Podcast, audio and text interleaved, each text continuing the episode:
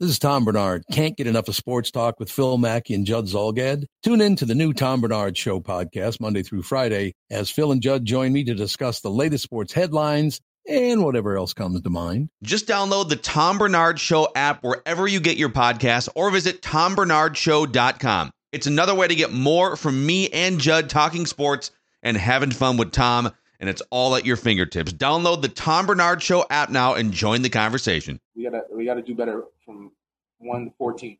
You know, we got to do better as a whole entire team.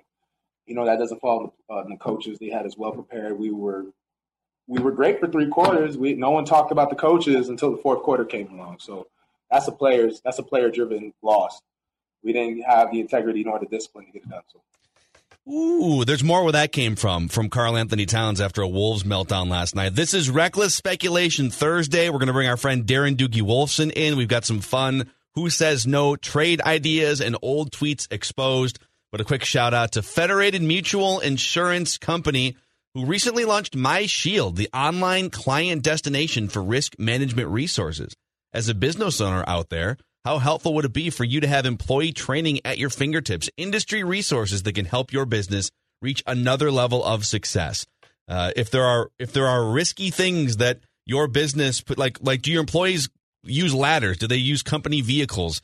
Think about the things that um, that could be a risk. Well, My Shield has resources to help your business with safety training, risk management plans, employee handbooks, you name it. Go to federatedinsurance.com and click on My Shield to find out more, or just download the My Shield app. And remember, at Federated, it's our business to protect yours. TCL is a proud sponsor of the SKOR North Studios. Enjoy more of the things you love with TCL. These two guys have Minnesota sports flowing in their veins. Mackey and Judd on SKOR North and SKORNorth.com we got to play like a playoff team. We got to have that pride, that integrity. We got to, you know, if we really want to do this, and we're up by ten going into the fourth, there's no there's no reason that they should even make that lead come back. If we say we want to be this team, we got to go from 10 to 20, 20 to 30. Starters come out, bench comes in. F that. we going to bring it up to 40 to 50.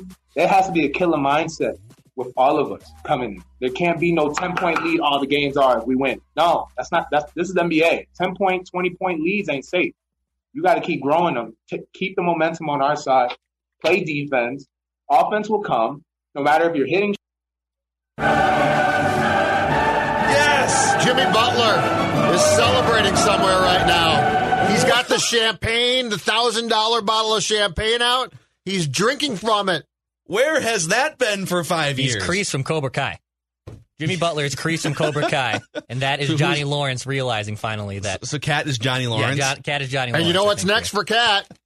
I ain't ever gonna win here. Oh God, not, So- we're not there yet. We're no, not there yet. No, but we're seeing the steps here, right? Well, this is what happens with this pass- franchise. From passive to aggressive to aggressively pursuing a new destination. Yeah. Well, and, and that's where they need to start figuring their their ish out. He'll be a great clipper. He'll be a fantastic clipper. Welcome in. It's Mackey and Judd. It's a reckless speculation Thursday, Reckless speculation. and uh, that means we bring our friend who's plugged into the local sports scene inside information about your favorite local sports teams.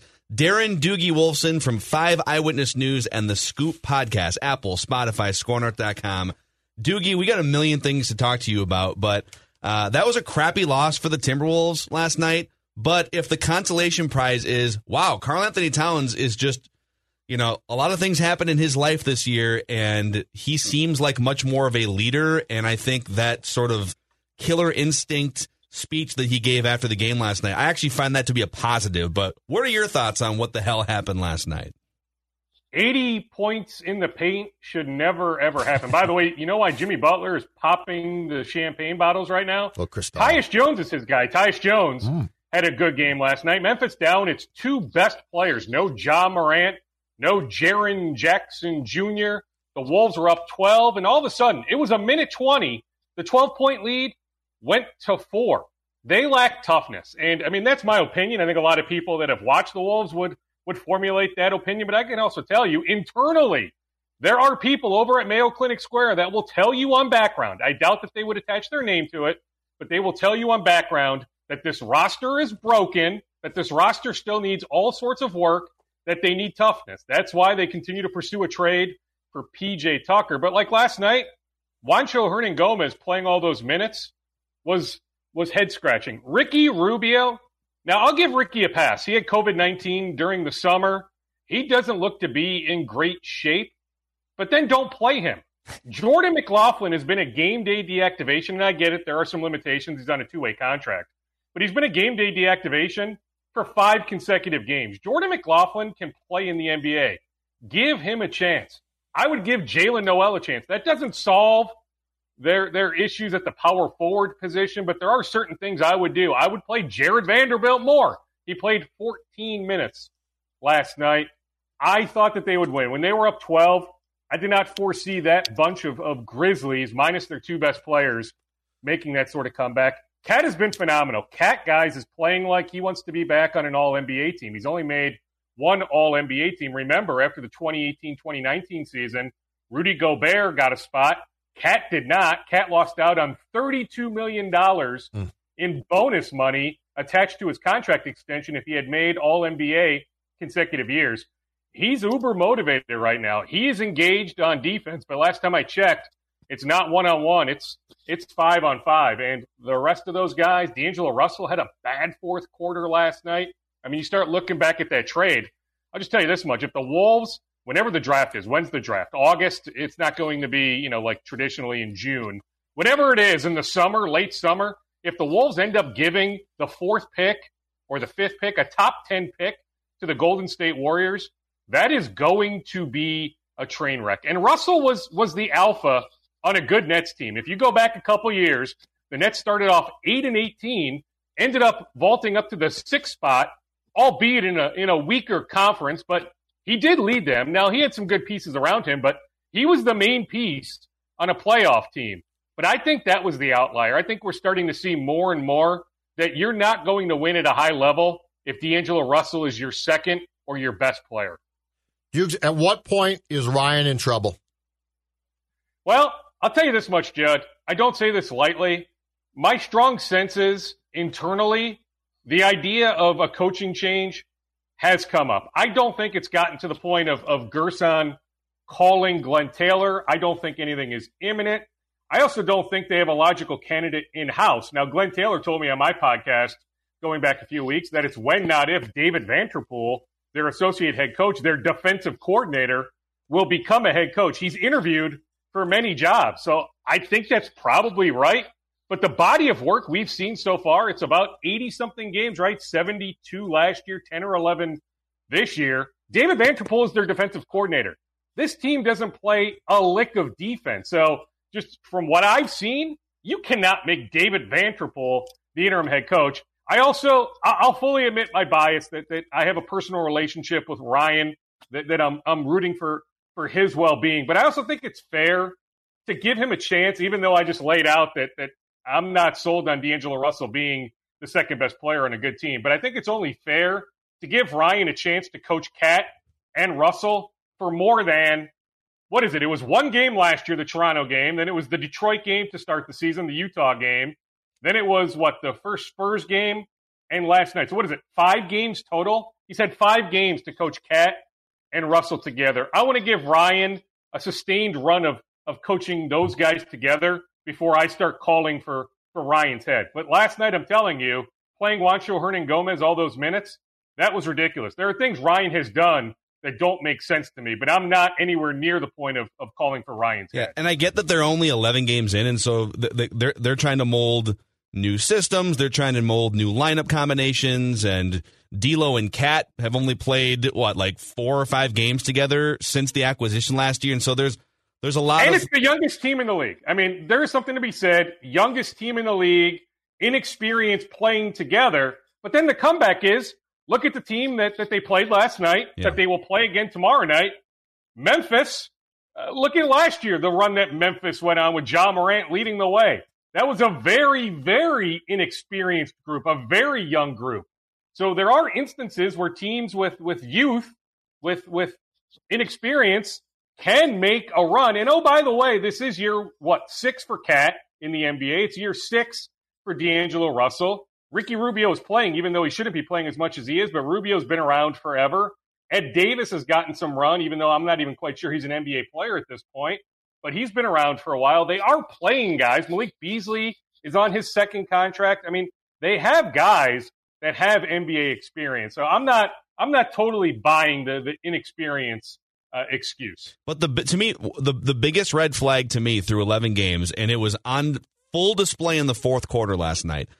The main idea of bringing Ricky Rubio in was leadership and he can help unlock D'Angelo Russell to get him to that next level because if you look at lineup combinations and how they worked or didn't work at Ricky Rubio's last two stops, Doogie and Judd and Declan, his best two man lineup combinations when it's Rubio and blank, Rubio and blank, right? Was Donovan Mitchell in Utah, combo guard, scorer, and Devin Booker in Phoenix. Ricky Rubio helped unlock the best of Devin Booker and the best of Donovan Mitchell.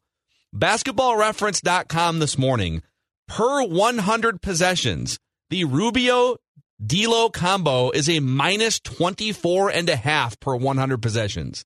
Like when you put those two guys together through 11 games, the game goes sideways almost every single time. It's oil and water, and I don't know if it can be fixed. They might have just whiffed on the idea Ricky of Ricky looks Rubio. awful though too. He looks absolutely lost out there. I mean, he looks he looks like he's cooked, which to me is shocking. Like Well, he looks he looks Yeah. out of shape, and I I- I don't want to you know go all in on, on slamming Ricky because he did have COVID. Like we don't know, even though it was in June that he had COVID. Are there some some lasting effects even here six seven months later? But yeah, I mean certainly when when you lay all that out, Phil, some of it is we're not seeing the the Utah Jazz Ricky Rubio. We're not seeing the Phoenix Suns Ricky Rubio. And oh by the way, D'Angelo Russell isn't Donovan Mitchell, and he's not Devin Booker. Those Correct. two guys are markedly better than D'Angelo Russell. Yeah. Hey, on Gersson, um, th- there's, you know, when, when you look at the construction dukes of this roster, it certainly has its problems. But let's focus on the four. Uh, there is nobody, as far as I can tell, to play that spot. Like they're trying to rotate guys through, and they're trying, from Ryan's point of view, to do as good a job as possible. But you, you often, I think, get more failure than successes there what is the plan there? Because I don't think there's anyone actively on this roster that can play that spot on a full time basis right now. Not on a full time basis, but I would give Okogie more run at the four, as goofy as that sounds. But I just think his effort on defense, like think about that first game, you know, some of the some of the issues he presented for, for Blake Griffin. I just think of the options they have. Give me Okogie, even though he's he's tremendously undersized. I would play Vanderbilt more, but it goes back to, to Gersson pre-draft, then draft night. So let's go through the list. He swung and missed on on trading for these three guys, PJ Tucker, and there's still interest. I'll continue to say that. We've talked about PJ Tucker for weeks, but there's still interest in PJ Tucker. But he tried to trade for PJ pre-draft, draft night, didn't work. Aaron Gordon of Orlando. All right. Larry Nance Jr. of Cleveland. Then he tried to sign free agents Derrick Jones Jr., who went to Portland, Jae Crowder, who went to Phoenix, Paul Millsap, who re signed in Denver, JaMychal Green, who went to Denver. Those were all guys that Gersson did try to make a move on. And unfortunately, he swung and missed one after another, but he realizes he needs to bring in a power forward. I can just tell you, they've been talking to Houston. They've maintained dialogue with Houston. I'm positive that that if if like for example, if if James Harden went to Philadelphia, not Brooklyn, that that my sense is the the Wolves were were maybe trying to be a third team in in that sort of transaction. That there were other three team transactions that were discussed. It wasn't just, and it ultimately was a, a four team transaction with with Indiana entering the picture, but but with Cleveland entering the picture yesterday, I think there were other scenarios where, where Cleveland wasn't going to be that third team, where maybe Minnesota could have been that third team. But bottom line, the Wolves are going to continue dialogue with the Rockets, seeing if they can pry PJ Tucker out of there. Yeah. I think like uh, you, mentioned uh, I can't remember if you mentioned off mic or on mic, but let, us go back to that 2019 draft. J- you know, Jarrett Culver uh, was the Wolves guy uh, high up in that draft. And I get that we're there. He's only what 19 years old, and there's still a lot to be played out here. But Whenever you're drafting a guy in today's NBA that either can't shoot or has a broken shot altogether, and you have to spend the entire first two years reshaping his jumper, that's a problem. And it's such a tall task to say, all right, we like this guy's energy and work ethic, and we're going to fix his broken jump shot when guys like Tyler Herro are staring you in the face in the first round. So I just feel like I, wanted to, to to give that pick a couple years to play out, and he is a good energy guy, and he can go grab you ten rebounds and get to the rim and whatnot. But like, if you can't shoot, you can't be a top five or six pick in the NBA in 2019, 2021, and that's what boggles my mind. Well, here's the instant comeback. Can Anthony Edwards shoot? Are you positive that Anthony Edwards has a jump shot? And I still think Anthony Edwards' future is incredibly bright because he is going to get to the free throw line more and more. I mean, that body, he's going to be able to absorb contact. He'll continue to drive to the basket. I think he'll get some and one opportunities. I still think Anthony Edwards' future is really, really bright. But on Culver, like what what is his NBA skill? Flip Saunders, the late Flip Saunders, always used to tell me when you draft a guy, he better have instantly one noticeable NBA skill. What is Jarrett Culver's NBA skill? Energy. Now, if you want to say defense, it's it's energy.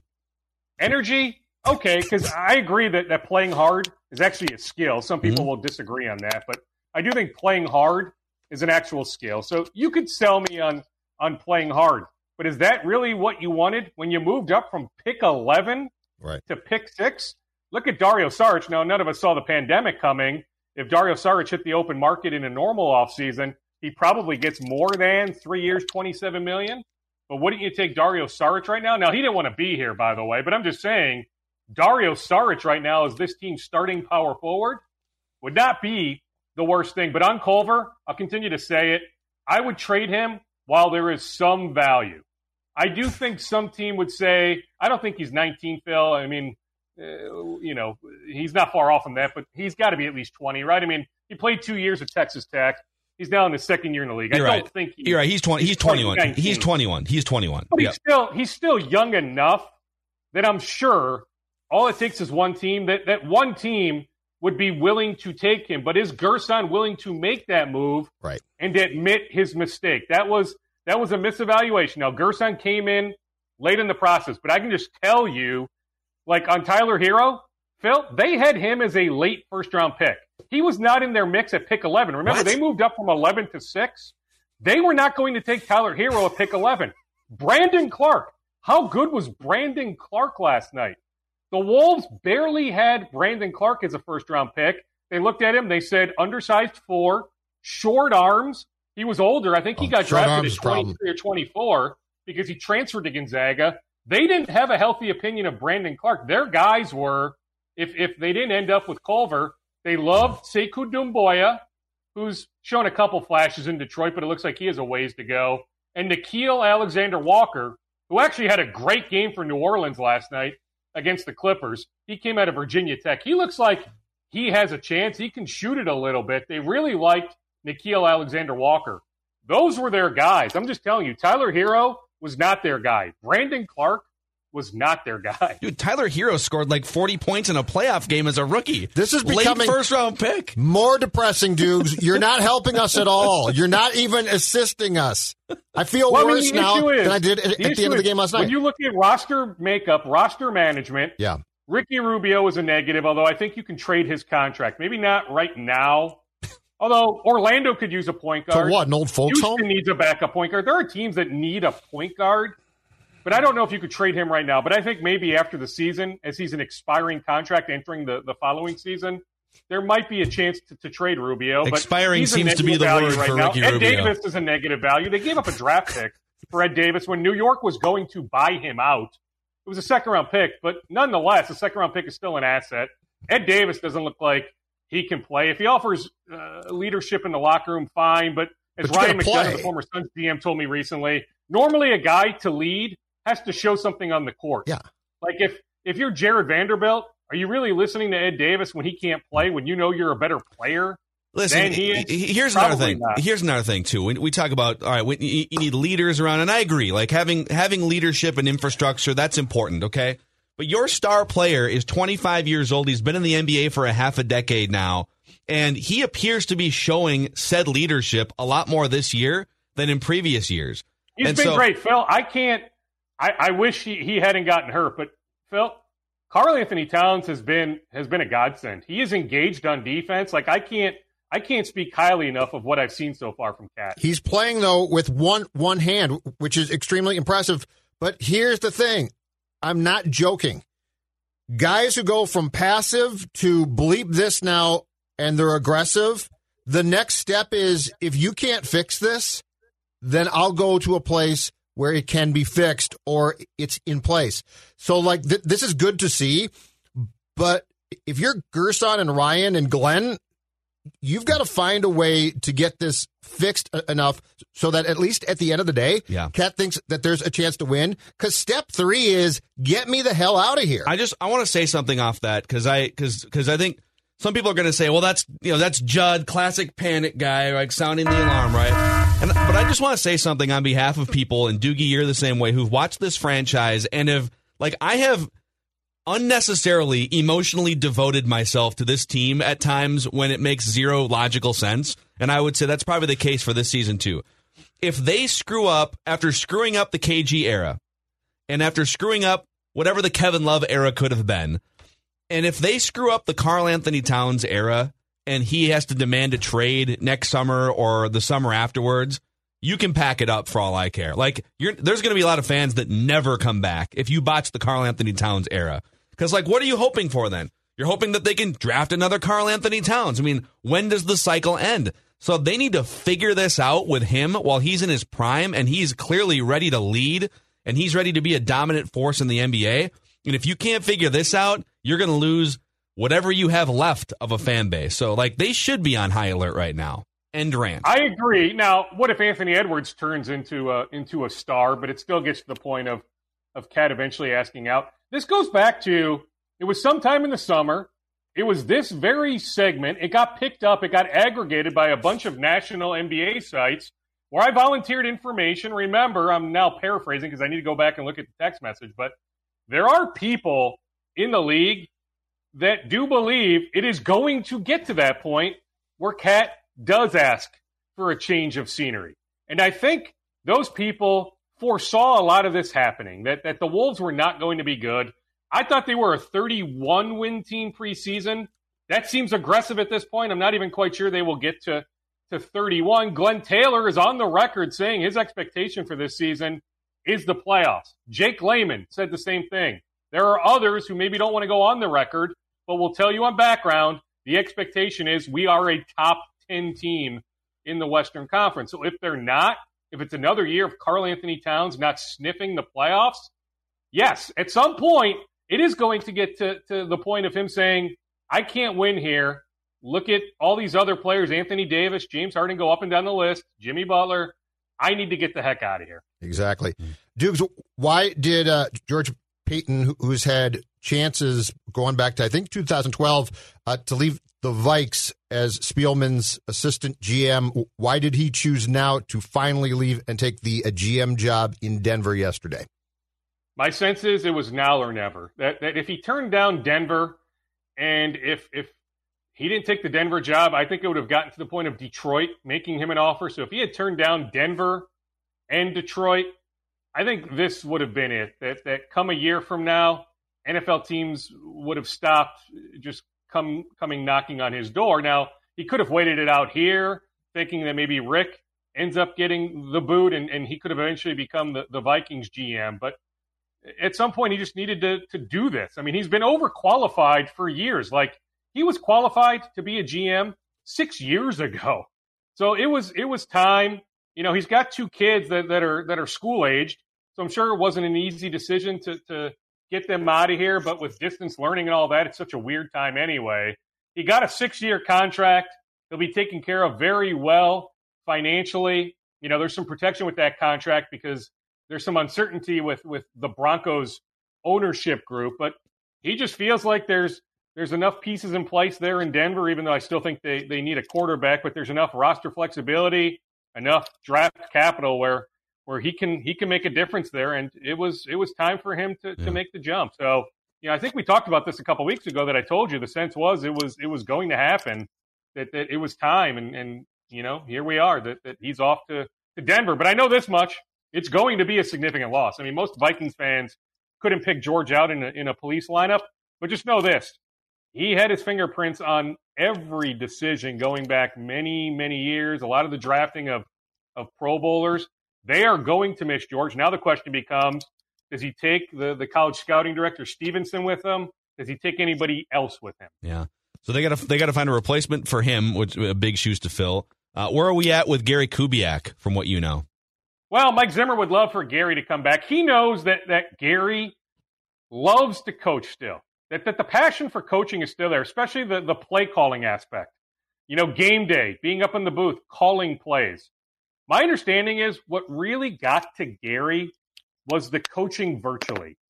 That that not being in the building with guys on Mondays, the virtual off season, that coaching guys like this, coaching guys through through the computer just wasn't Gary's thing. That, that he really loves interacting with the guys, being physically in the same room, spending as much time as possible on the on the practice fields. We don't know what this offseason will look like, right? Like, will we go back to the traditional OTAs and June mini camp? I don't know at this point. I think if, if there was clarity on that, Gary might be more inclined to come back. I could still see Gary involved in some form or fashion. Maybe it's as as a senior consultant that he doesn't walk away completely, but that yeah, he ends up eventually just heading down to, to his ranch in the in the Houston, Texas area and spending a lot of time down there. Mm-hmm. The White Sox continue to improve their ball club Dukes on on a consistent basis, and the Minnesota Twins are doing fill in the blank. By the way, the Liam Hendriks contract structure, yeah, is super interesting. It's it's got it's got a different sport feel to it. We don't see contracts structured like that in Major League Baseball at all. I wonder if it'll start a trend where where it's like the fourth year is is some sort of option for fifteen million dollars, but if the White Sox don't pick up that option, they then owe him like a million and a half dollars over the course of like ten or eleven years to get to the fifteen million. So Liam is is guaranteed over fifty million dollars. He hit the jackpot good for him. Good dude. I remember him, you know, when he was when he was in the in the twin system in the twins clubhouse. So congratulations to him. I would never pay a reliever, my personal opinion. I would never pay a reliever that sort of money. But yeah, I mean the White Sox continue to add. They're still looking to add. Like I'm told they've they've kicked the tires on on Nelson Cruz. Now I don't think they're to the point of making Nelson Cruz an offer, so so nothing is imminent, but I don't think the White Sox are done. But I will say this on the Twins. I think it's it's when not if. Like this isn't the roster they're they're they're going to start the season with. Maybe it's after they get to spring training, whenever spring training starts. Like we don't even know for sure if spring training will start in mid February, but we've seen them make some additions during spring training, going back the last couple of years. You know, like Marwin Gonzalez, others. They've signed guys in February, but they've also been active here in the in the month of January, based on the dialogue they continue to have with a number of agents, you know, based on them having representation at Corey Kluber's showcase yesterday, they are going to start making some more offers. Like we know they offered Charlie Morton, they offered a reliever, John Brebbia. They clearly offered Hansel Robles, who they ended up signing the former the former Angels reliever, former Mets reliever. But they're going to do more. They need a starting pitcher. They know that. They will add another reliever. They're still kicking the tires on, on middle infielders. Like I checked yesterday. You know, so this is fresh. This is less than 24 hours old. They are still showing interest in Marcus Semien.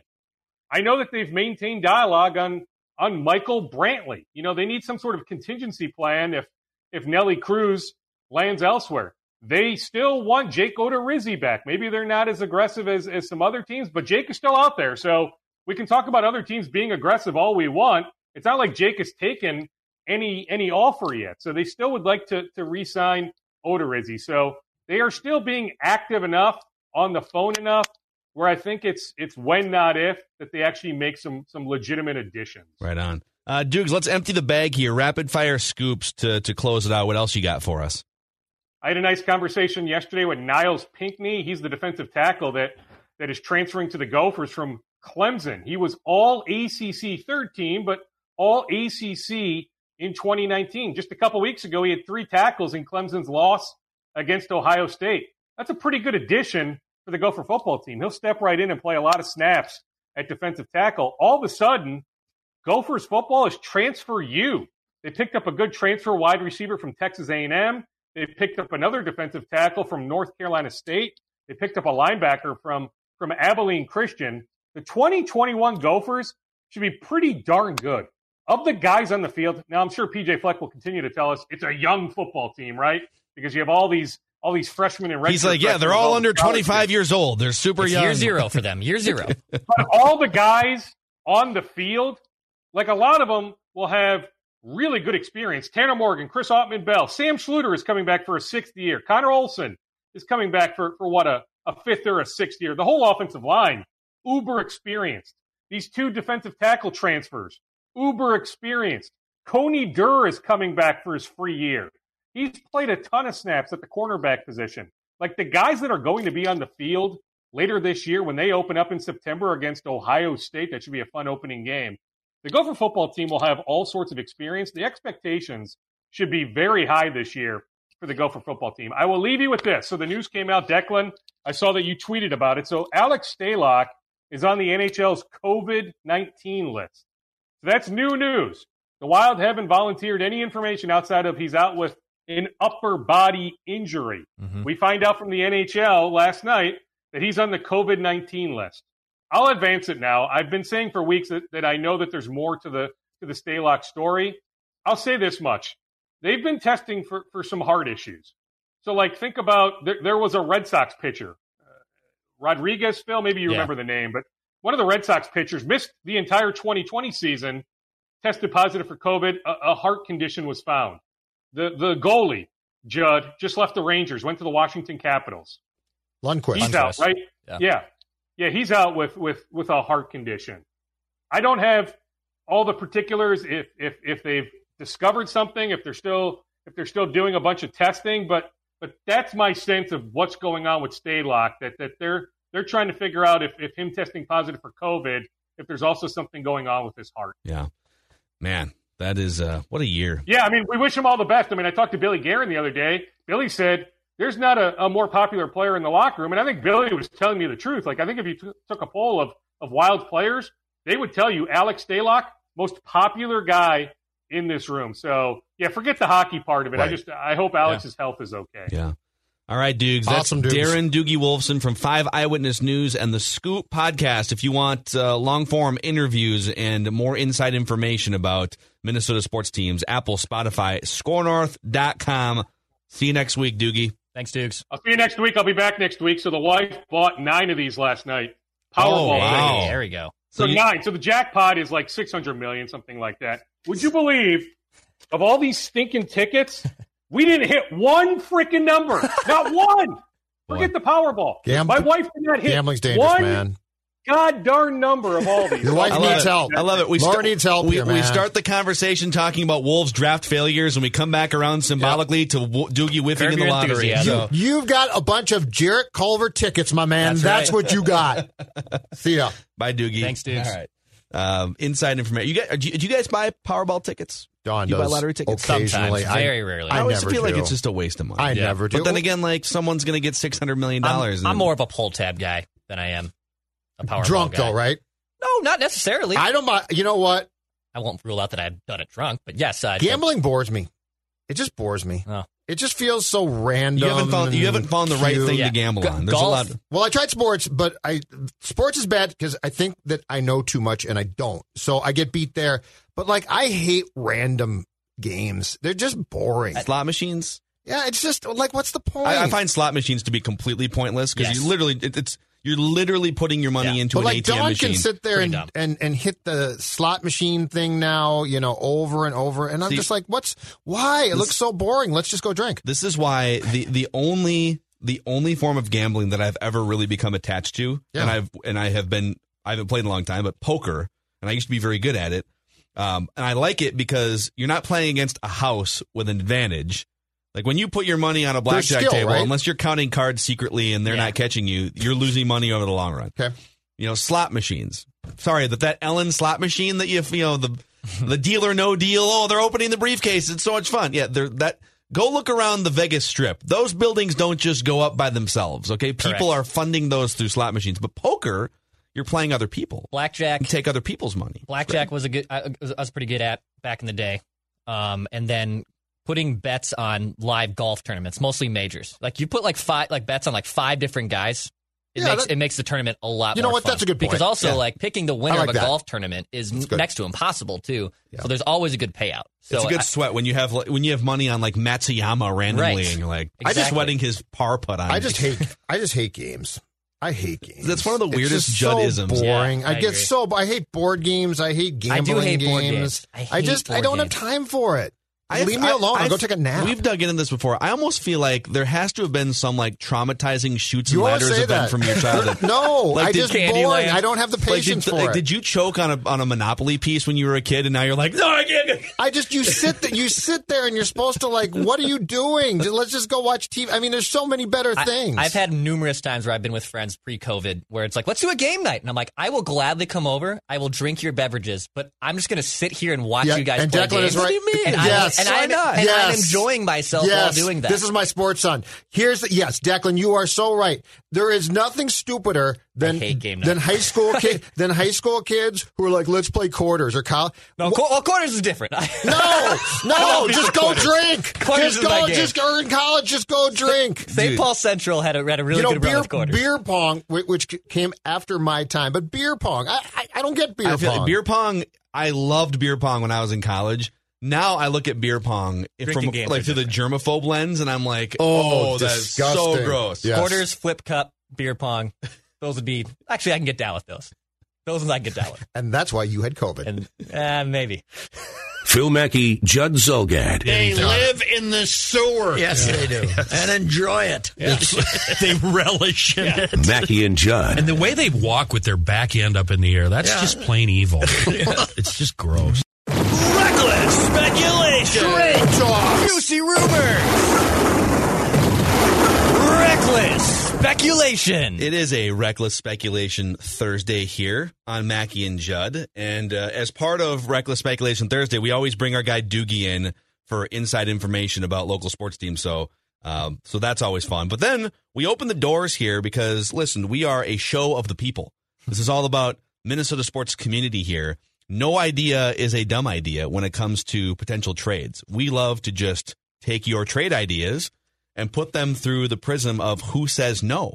Who says no? And so we're going to dive into some who says no Reckless speculation. right after we shout out our friends at Corona. So Corona Hard Seltzer has been hydrating us since the beginning of football season, and now Corona has come in and said, now that football is really heating up, even though the purple are out, we're going to give you something, and your listeners and your audience something that they can potentially win uh, for uh, for the big game here. So the Ultimate Tailgate Experience Sweepstakes will award six winners with a Corona Game Day prize pack valued at over thirty five hundred dollars, including a seventy inch TV, wireless surround system, football furniture.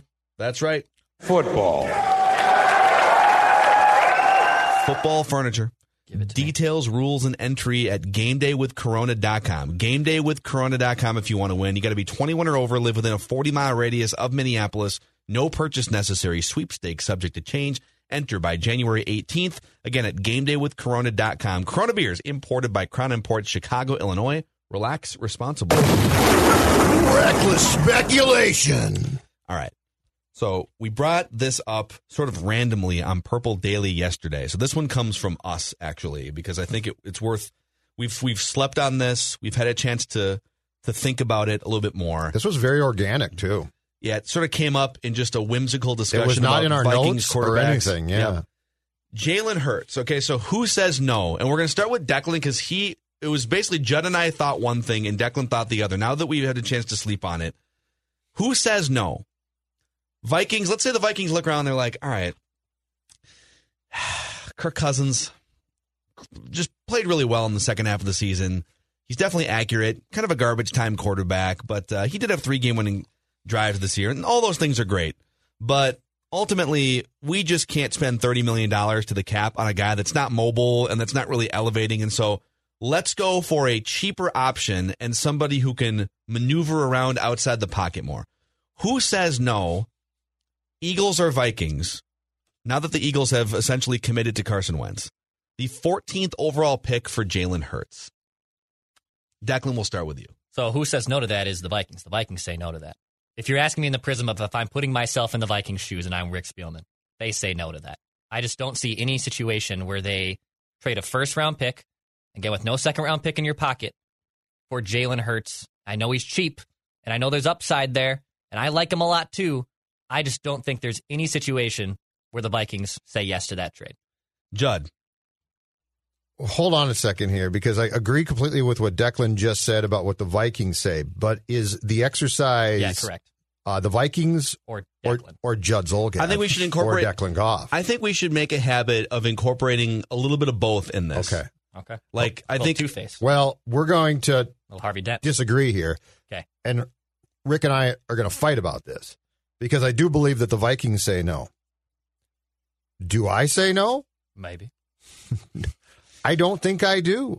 I think I say yes. I think I say bring on the young, cheap, controllable, not for, for f- five years because he was not a first round pick, but for four years, um, a quarterback who fits the game. Now, I would have to go back and watch more tape here to confirm my beliefs that I'm talking about right now. Sure. But if we're talking about the outline of the quarterback that you want going into the future, Jalen Hurts comes very close to at least fulfilling a large part of, of that mold. Uh, and if I decide that he could be developed into my guy to replace Kirk, I say yes. Is he now your guy, Jalen Hurts? If I if I de- watch enough film, if I break down the film and I decide that he is my guy, like there's potential here.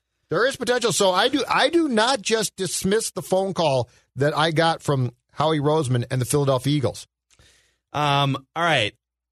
Uh, if I don't think the Vikings say no to this, I don't think I. I I'm not as Oh. because I don't think the Vikings are super married to Kirk. I think they enjoy the relationship. It's a comfortable relationship, but you know, part of this is listen. Jalen Hurts makes six hundred thousand dollars a year. Kirk to the cap makes thirty one million going into two thousand twenty one. Obviously, you'd have to find a way to move Kirk to like San Francisco for a draft pick or some other team that would need him to really clear out some money. And you still have to, I think, even with a trade, you'd have to eat some. There's some dead cap there. You'd have to eat some of it. So you're not going to clear out like $30 million. Um, but it's tantalizing if you're talking about a guy who's still moldable, who's mobile, and who's also young enough to maybe be a franchise quarterback if he pans out for like 10 years. So I don't think the Vikings would just immediately laugh and hang up there. Personally, I am even more likely to say yes to this because if you can solve your quarterback for the next five to six years or even longer, and for at least the next few years, that quarterback makes almost no money, and now I can go get my left guard in free agency. I can go spend some money on a defensive lineman or an experienced cornerback. It just allows you to build your roster in in much easier ways than when a non-elite quarterback like Kirk Cousins is making so much money to the cap. The hesitation I would have, and I was going back and forth with some people on Twitter about this last night who listened to Purple Daily yesterday. Apple, Spotify, SKORNorth.com, and YouTube. And we appreciate them all. You want to check those uh, Vikings conversations out. Accuracy is still currency at quarterback. Like you can't just you can't just like Tim Tebow was mobile and literally couldn't hit Well, the broadside and of the motion was absolutely terrible. Too. yeah. So like I'm willing to sacrifice some accuracy for mobility because I think it opens up a world of improvisational plays. You know, that I keep going back to that play that Josh Allen made in the second half, tight playoff game. He's rolling to his right, not because it's a designed bootleg, but he's rolling to his right, like in the shadow of his own end zone because he's being flushed out due to offensive line failure. Mm-hmm. Sound familiar, Vikings fans? and he's he's on a dead sprint to his right off one leg and he throws a ball 45 yards in the air down the field for a completion mm-hmm. that shifts the field entirely like yes Kirk can get outside the pocket on designed bootlegs in those Yeah, situations different. Yep. but it's easier to find in my mind a mobile quarterback with some arm skills in today's college climate and NFL than it is to find five great pass blocking offensive linemen. So so you have to consider it. And the and the biggest question would be accuracy with Jalen Hurts. If you pull up Pro Football Focus, Jalen Hurts ranked 42nd among quarterbacks in accuracy percentage last year. But he was a rookie, and and I guess my question is, can that be worked on to get it to a place where, let's say, it's twentieth? And and Kirk Cousins was uh, seventh on this list. Josh Allen in college and in the NFL Right. never completed 60% of his passes until this year, and he was like 70%. So he put in the work, had the right coaches around him, which is probably another question. And he took a big jump in year three accuracy wise. So I wouldn't rule it out for Jalen Hurts, and it would be very intriguing. So I would do this if I were the Vikings. Any final thoughts on this? My final thought is this: you, if you are the Vikings, and and best case, Kirk is probably going to be your starting quarterback for one, perhaps at the rate we're going, two more years. You have to be prepared for what the future is going to bring, and the future is not going to bring the next Kirk. So, like, you're not going to just say, we had Kirk and let's just go find the next Kirk. L- Like, we could talk about Kirk's attributes and, and certainly the the fact that at his zenith, he can be a successful quarterback. But the reality is the game is changing and shifting, and you have to change with that, or you're going to basically, as a franchise, QB wise, perish. Yeah. So that's why the Hurts uh, conversation, and that's why the conversation about what is going to be the or what is now in progress, the next wave of quarterbacks intrigues me because I guess my question is: Do the Vikings understand the direction of QB play? An answer I don't know the answer to at this point. And second of all, can they address it successfully? And a guy like Jalen Hurts would at least be a step towards trying to address it. Uh, worth noting in 2018, when they were both rookies, I believe, the worst in terms of quarterbacks that played regular playing time, the worst accuracy quarterbacks in the NFL were Lamar Jackson and Josh Allen. Now Lamar Jackson is still kind of middle of the road accuracy. He's not a, he's not a, he's not a really accurate quarterback, but he's so great with his legs and he can still make plays. Mm-hmm. Josh Allen, year three now, sixth in the NFL, right behind Drew Brees and Russell Wilson and Aaron Rodgers in accuracy percentage, and just ahead of Kirk Cousins. Not. So so it can be developed. I got a to question for you, you guys. How important is it to you guys personally that the Vikings are as successful as possible next year? Less important than them winning a Super Bowl in three years. Dex, Say it again. how, how important is it to you that the 2021 Vikings are as successful as possible? Like address In- needs immediately in this upcoming and season, then in 21 have as much success as possible, as opposed to trying to look down the road and make moves that are actually going to make you potentially a championship caliber club in 2023, let's say, or 24. Well, I'd I'd rather go all in in 2021 than than, than continue to kick the can down the road of well, and maybe in 2023 because like I, I despise the mindset of that. Like I feel like the Twins are perpetually always in that bleeping mindset, and I'd rather have the Vikings put the resources in trying to be really really good in 2021, especially with the NFC being completely wide open. Okay. Yeah, I th- I just think they're going to be better in 2021 for sure. I mean, especially if Danielle Hunter comes back, like they're going to be better in 2021.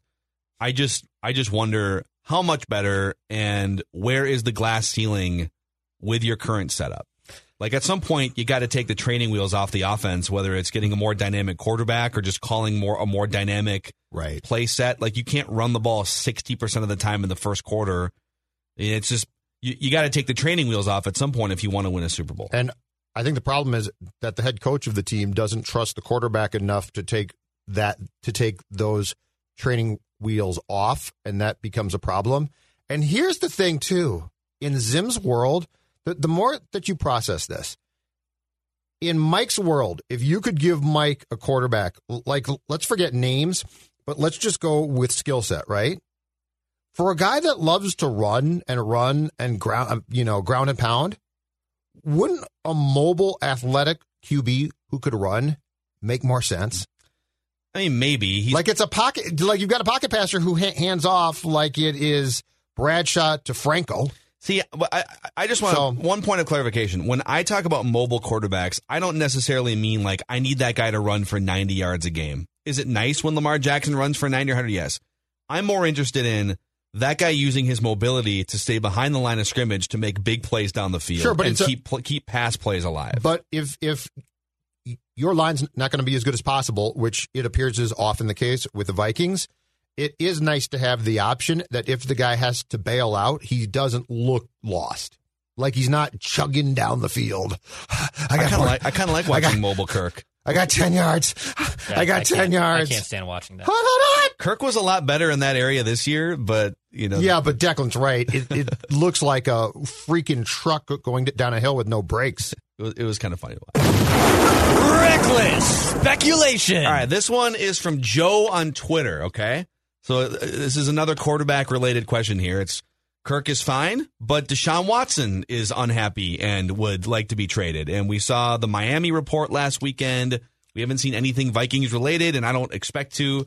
But Joe on Twitter says if Houston says, all right, we'll talk Deshaun Watson with you guys, but the conversation has to include not only this year's first round pick, but Justin Jefferson. Oh, I, I can't do that. Would you hang my, up? My, my immediate gut is yeah. I So, hang- I so the core of the deal would be you get Deshaun oh, Watson, Oh, you get this Deshaun question. Watson, I love this question. but you got to give up your first round pick and you got to give up Justin Jefferson I to don't- make it happen. I, as bad as I want to do the trade because I want Deshaun, I don't, I don't think I, I can't do it. I don't think I can do it. I'm with Declan on this one. I, like- d- I can't. It's like here's an ice cream cone, but I'm going to cut off your arms and you can't grab it. well, and then if I trade, because if I trade JJ, I've got Thielen and Deshaun. Oh, I, I I'm just staring at an ice cream cone for no reason. That's so tough. Like I would, I would Oh. rather just use the 14th pick Love and it. draft a young quarterback for the future that Yeah. I can have grow with Justin Jefferson. I don't think I can do it. There, like It's a, I love the question. if Yeah, it was it's a Danielle, if it's Danielle Hunter, Yeah. let's do Oh. it. Let's do oh, it. all in. Yes. I don't know, man. This is so hard because if you get, it's my opinion that Deshaun Watson is just stuck in one of the most incompetent franchises in the NFL right now, and that's why they went four and twelve. That team completely quit. You're seeing all these former Houston players now, Andre Johnson, like these guys are coming out and just crapping on the organization. And so I know that they only went four and twelve with Desha- with highly paid Deshaun Watson, but I think he's one of the three or four best quarterbacks in the league. And if you put him in just a better situation, I think you're talking about a Super Bowl contender, and the Vikings sort of fit that But then you'd description. be taking out Ju- uh, Justin Jefferson. I know. can't. Yeah, I know. I know. Sorry. And but but are we are we? And Justin Jefferson's so great, but like if this was a different team, let's do this exercise with a different team. You know, pick another star young receiver. Um, trying to think of like DeAndre Hopkins is too Like old. Claypool. Chase Claypool or like Davante. Let's say Aaron Rodgers was washed or something, and they're looking for their next quarterback. And you, but you got to trade Davante Adams and a first round pick to get the successor to Aaron Rodgers, the next ten year guy. See, I, I see. On behalf of them, I'd be like, oh yeah, just get Deshaun and figure out who your next Davante Adams is. So why can't we get there mentally with the because? Jefferson's a kid, man, and he was incredible in his first year, and there's so much upside there. And plus, he's cheap for five years. yeah, Like, but the he's, contract but, is great. But, but he's I mean, he's I- great, but he's not as influential on wins and losses as a quarterback, as a as a top three com- or top four my quarterback. comeback is. would be take Hunter. Just take Danielle, okay? You, you want this other Hall of Famer? Just take Danielle. We'll give you another Hall of Famer. Take Danielle. Take my first round pick. It's a heist, but I'm not going to give up JJ. I can't do that. Reckless speculation. All right, Declan, your wild trade proposal. Oh yes. So this was with uh, Judd and I last night. Actually, we were going to kick this around um, Two weeks ago. two weeks ago on Judd's hockey show, and we, we didn't have time for it. However, so uh, uh, Pierre Luc Dubois, who is a center with the Columbus Blue Jackets, 49 points last year in 70 games, 61 points two seasons ago. A dynamic young center, 22 years old. He just signed a bridge deal in Columbus, but he is open that he is unhappy there. He doesn't like he signed it because he obviously wants to get paid, but he's unhappy in Columbus, and rightfully so. It's Is he unhappy because he's living in the Midwest and his name is He wo- Luke? What? He won't say. So, well, no, won't no. His agent, why. his agent did say he does want to go to a bigger market. That is on the record. Well, I mean, Minneapolis and St. It is Paul bigger is than bigger than Columbus. Columbus. So, You could live in Minneapolis. so this would so this would suffice your number one center problem that has plagued you for the entire franchise's history. Would you trade Pierre Luc Dubois for Matt Dumba and one of Minnesota Wild's one of the Minnesota Wild's first round picks for next year? Because remember they have two for the Pittsburgh Penguins. So Pierre Luc Dubois again. I want that Penguins pick, by the way. Yeah, I know. I think they're going to be bad. They did not look good against Um, Philadelphia. Pierre Luc Dubois, basically a 50 to 60 point center. And he's like 22. years old. Matt Dumba, who makes six million per and is a dynamic defenseman, but He's getting a little older now, he's right? getting a little older. He has one year remaining after this year of his deal, and also you're probably going to have to expose him in the French in the in the expansion draft to Seattle. In general, I, I go by sort of my same philosophy with the Justin Jefferson, Deshaun Watson thing. You need a franchise quarterback, or you can't win a Super Bowl most of the time, like 90% of the time, right? In football, you need that. In basketball, you need that one star player. In baseball, you need that ace caliber pitcher, right? And in hockey, you need a star center. Yep.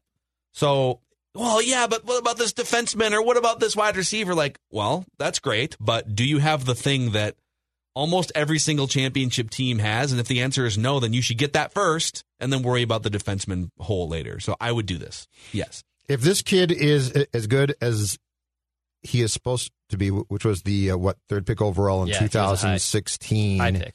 uh, and he's not just necessarily going to be uh, consistently high maintenance and just wants out of Columbus, but th- this is not going to be a problem in like a year or two in uh, Minnesota. This is the exact type of trade that I do make. Um, it's tough to make, but Dumba is an asset, and I like him a lot. But if you can fill the pivot on the top line, that is absolutely imperative. And I, I don't think that the Wild is going to make any type of playoff run or be a consistent playoff team until they do. Yeah. This is this is the Dex, the type of impact trade that the Wild I think needs to make and is trying to make. And plus, this this is a position where guys often don't get dealt. So it's not like, hey, there, there's a list of five guys out there who we, we could go to get uh, to fill our top line. This is a, a rarity. You've got a kid who's still a kid, not happy. It's a tough trade to make, but I, this is yes, I make this trade. Is it also fair to say, okay, this is my amateur hockey evaluator uh, mind here. When it comes to centers, that position is so predicated on quickness and speed and, and agility. Like th- those skill sets tend to erode once you get closer to 29, 30, 31. And so if you can get a center, a top line center that's like 22 to 26 and hit that sweet spot for age and quickness and speed, you should do that.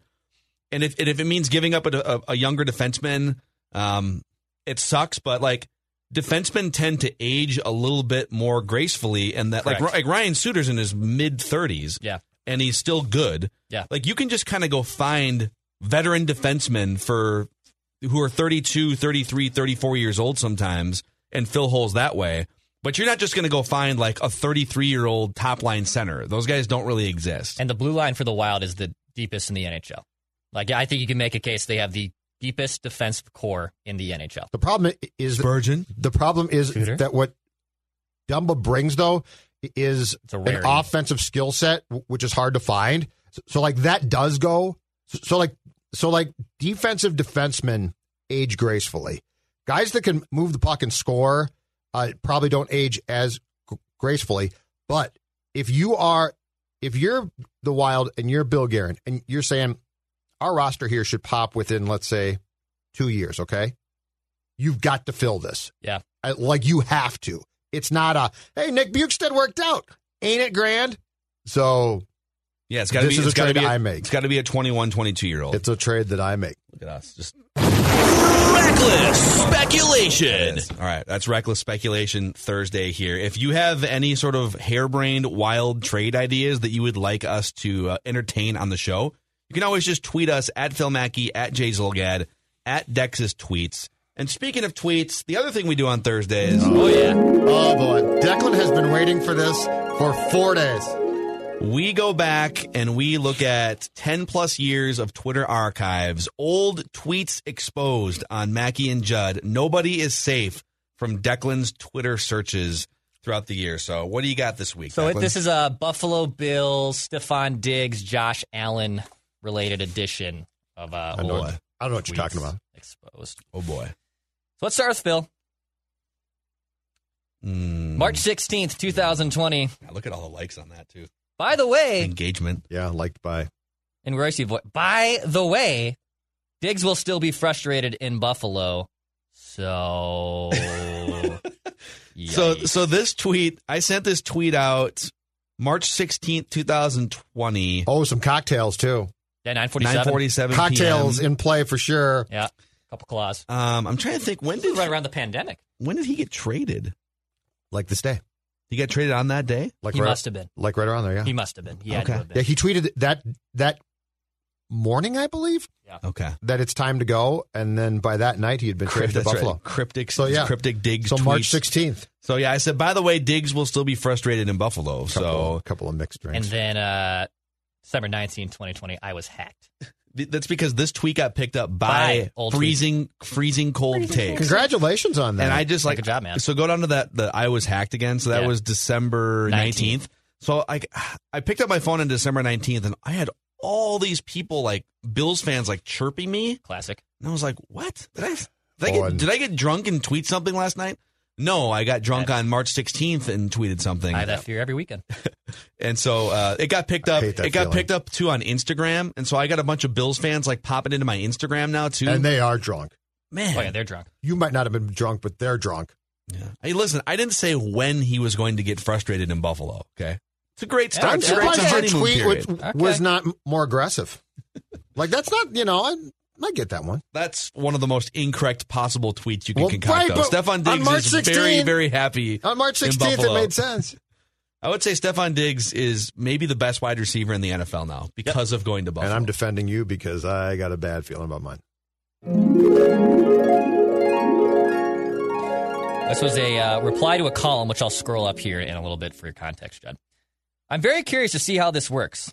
Although I heard Diggs was far more upset with how the Vikings ran their offense than he was with Cousins, what happens to when Diggs gets to those Buffalo home games when he's throwing when throwing the ball is difficult? I didn't rip Josh sorry. Allen. I forgot I didn't rip Josh Allen. I look like a genius. Ne- never mind. no, you did. You said it's going to be hard to throw the ball Right. in Buffalo. What 'Cause happens the weather. to when Diggs gets 'Cause of those Buffalo weather. home games Oh, when my throwing the God, ball I- is difficult? Oh, man, I so feel it good was about myself. In a response to a, well, that's a great picture of Diggs.